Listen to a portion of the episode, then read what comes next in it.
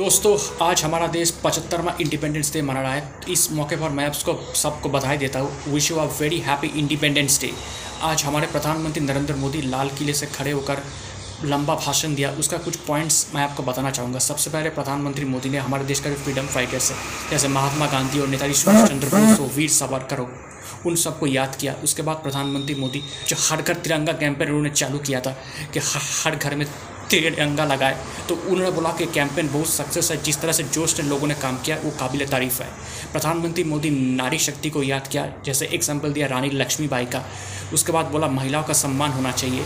उसके बाद Narendra Modi digital India के बारे में बोला कि जिसकी वजह से लोगों को रोज़गार मिल रहा है।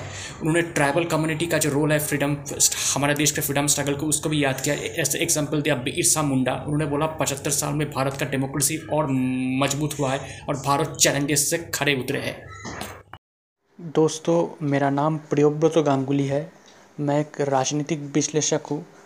तो आपको मेरा पॉलिटिकल एनालिसिस कैसा लग रहा है?